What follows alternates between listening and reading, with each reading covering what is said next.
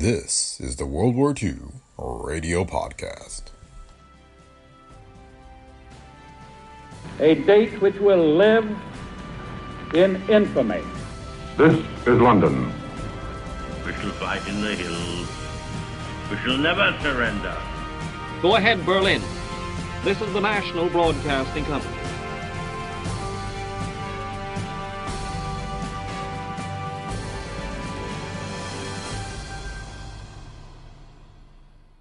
Welcome to the World War II Radio Podcast. Today we have the fourth episode of Dear Adolf, a six episode series that aired in 1942. The series was produced by the Council for Democracy and broadcast over NBC. Each episode featured a fictional letter to Adolf Hitler. This episode, A Letter from an American Housewife and Mother, stars Helen Hayes. The World War II Radio Podcast is a Brick Pickle Media production. If you like the show, please leave feedback on Apple Podcasts, Spotify, or wherever you listen. Be sure to visit our website at brickpicklemedia.com slash podcasts, where you can find links to past episodes and other information, including our full online store. You can also find us on Facebook at facebook.com slash ww2radio. Thanks for listening, and we hope you enjoyed today's episode of the World War II Radio Podcast. Mom deserves the best, and there's no better place to shop for Mother's Day than Whole Foods Market. They're your destination for unbeatable savings, from premium gifts to show-stopping flowers and irresistible desserts. Start by saving 33% with Prime on all body care and candles. Then get a 15-stem bunch of tulips for just $9.99 each with Prime. Round out Mom's menu with festive rosé, irresistible berry chantilly cake, and more special treats. Come celebrate Mother's Day at Whole Foods Market. Dear Adolf, a letter to Hitler.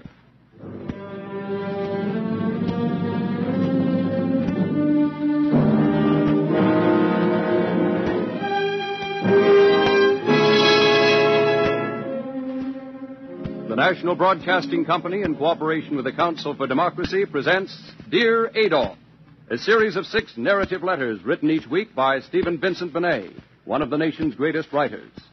These broadcasts are based upon actual letters written to Hitler by Americans. Today's program, the fourth of the series, presents Helen Hayes, distinguished actress of stage, screen, and radio, relating the views of an American housewife and mother as she addresses a letter to Hitler.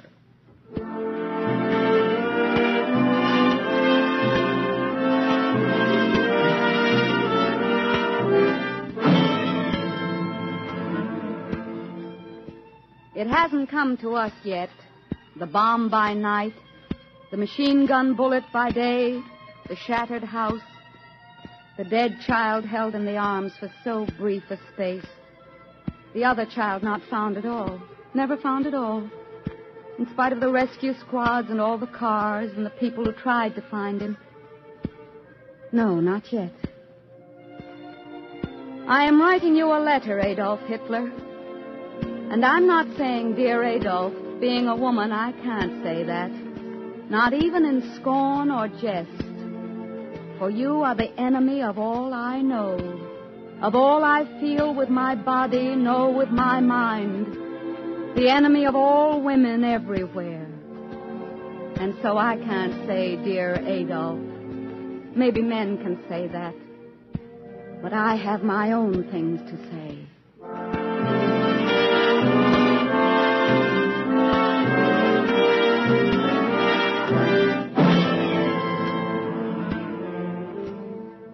I am young and old, middle aged, with my children grown, with my children still in my care.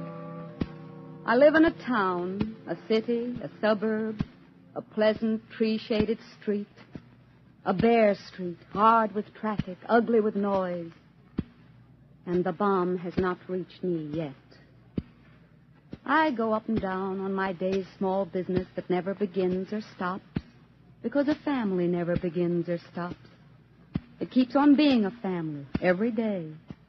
The leftover steak and the socks and the school report. The child with the temperature and the watch at night. The new kind of salad where Tom will say, What's this?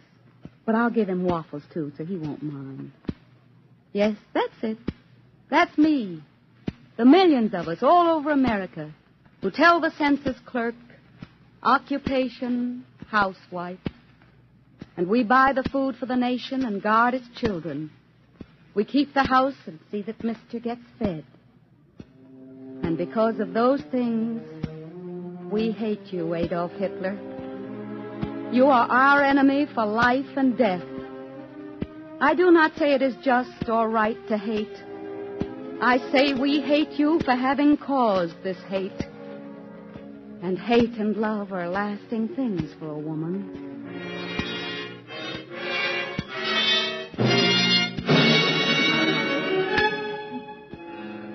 The selfish and pampered women of America, according to your book, say this to you. Twice in my lifetime. My husband had to go to war in 1917. Now, thanks to you, he must go again. And this time, my sons, too, must go. Twice in my life, you and people like you have put all I hold dear in danger. I know the price you are making me pay. Our way of life is worth it. But if you know anything about mothers, you will know that I and all other American mothers will see to it that none of us ever pay it again.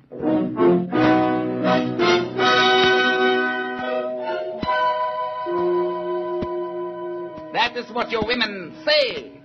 Well, that's all very fine. But what do they do? Air raid warden, post seven, on duty. All quiet tonight. All quiet tonight. But there are thousands like her, and day or night they're on duty. There are others on other duty, women with children. Gee, what do you know? Mom signed up to be an airplane spotter.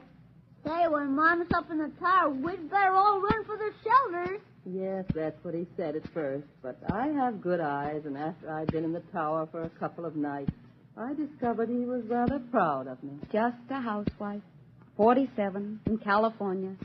But she has good eyes. And here. I am now going to demonstrate the triangular bandage for serious head injuries. Please look at the board. When you pass your training and start working in the hospital, your duties will be necessary rather than glamorous. You will be expected to relieve the regular nurses of a certain amount of detail and routine work, which will, in the First aid, nurse's aid. And we've all seen the cartoons and the jokes about traction splints. Because here, somehow, we can make fun of ourselves and yet keep on with the job and get it done. And then, of course, for all of us, there's this. And if we were really bummed, I'm to take care of Ellie, aren't I, Mother? Because she's pretty little. Yes, dear. And you'll be with us if you're here. Now remember about the sand in the pails. But if it's in school or anything, I'm not going to be afraid. And I'm not going to cause any unnecessary disturbance. And neither must Ellie. No, dear. But Ellie understands. And remember about lying flat, Ellie, if it comes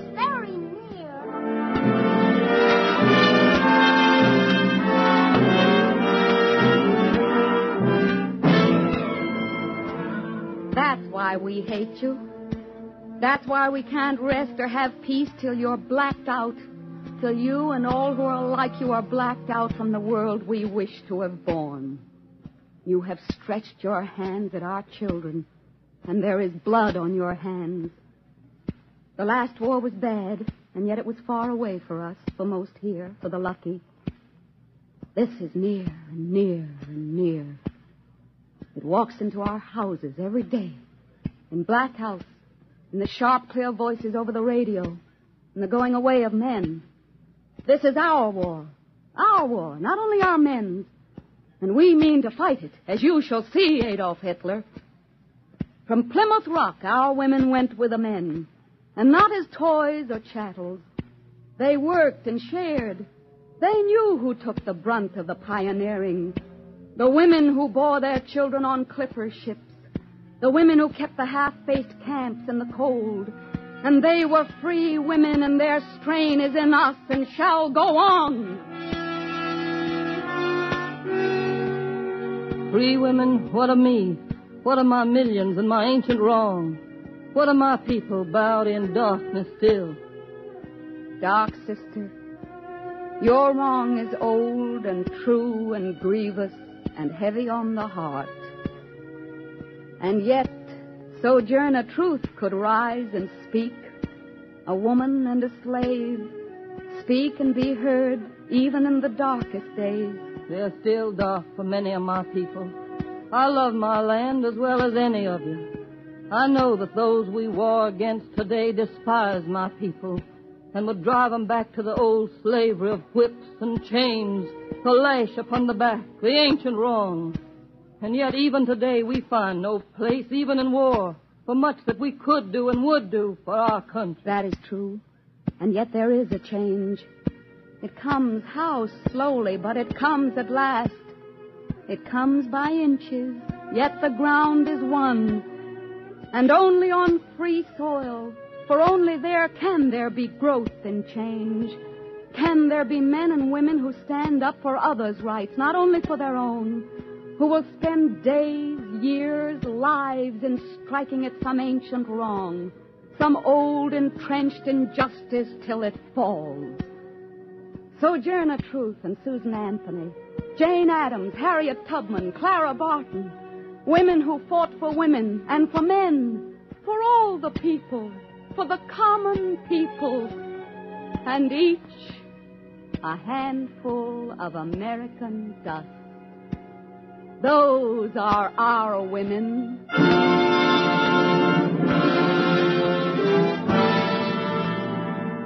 Yes, that is just the trouble with your corrupt democratic state.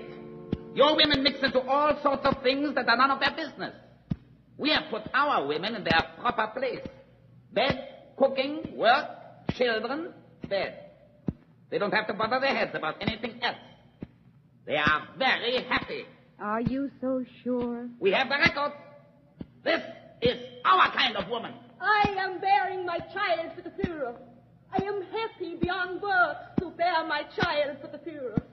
When he grows to manhood, he will be a soldier for the Führer. I will be his mother and see him die for the Führer. That is the highest duty, to bear children who can fight for the Führer, kill for the Führer, die for the Führer. They will not let me put my son's death notice in the papers. They say there are too many death notices in the papers. It makes a bad impression. Breathe for the Führer. My son got the Iron Cross. They have sent it back to me in a box. They have not sent back my son. Kill for the Führer. There has been another great victory, they tell me. Another great victory. But there is no bread in my house. There are no children in my house. Die for the Führer. Sieg Heil! Sieg Heil! Sieg Heil! Yes, that's it. That's what you've done. That's what you've done to the women of Germany. That's what you've done to their children. That's what you would do to ours. To the flesh of our flesh, the bodies of our bodies. Young, looking up with big eyes. That is your war. That is your kind of war. The war against the children. The war against the children of your foes with bombs and treachery and slow starvation. The war against the children of your land to make them shouting slaves of a machine. And that is why we hate you, Adolf Hitler. And ask for sacrifice and pray for courage, and will give up whatever must be given. The pleasant days, the easy luxuries, just so your hands will not destroy our children. Just so your hate will not destroy their hearts. Oh, yes, we hear the small dividing voices, the petty voices nagging in our ears, playing your game. Oh, well, my dear, of course it all sounds very nice. United Nations. But if you think Britain and Russia won't let us down the minute they get a chance A pint of milk a day for every child in the world. Ha! Say, that's the silliest idea I ever heard of. Suppose they'll want to give it to the Eskimos, too. Yes, those are voices playing your old game. Class against class, ally against ally, race against race, smugness against the dream. A pint of milk a day for every child? That's a big order. But it isn't silly. It isn't silly to women. We happen to know children and know milk. We're practical about real things like those We're practical in wanting not just peace, but peace that will mean something. We're practical in wanting a new world where every kind of child has room to grow. And this time, statesmen, premiers, diplomats, men of goodwill, and men of less goodwill, our voices shall be heard at the peace table. The voices of the free women of the world, loud in your ears, persistent as the sea. No peace unless it is a peace of justice. No peace that does not set the children free.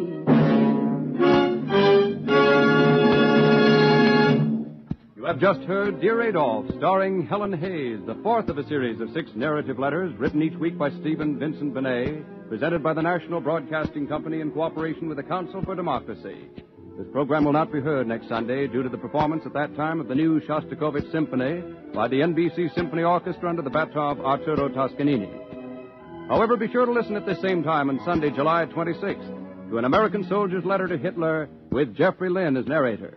Copies of today's Dear Adolf letter relating the views of an American housewife and mother may be secured without cost by writing directly to the Council for Democracy, 11 West 42nd Street, New York City. This is the National Broadcasting Company.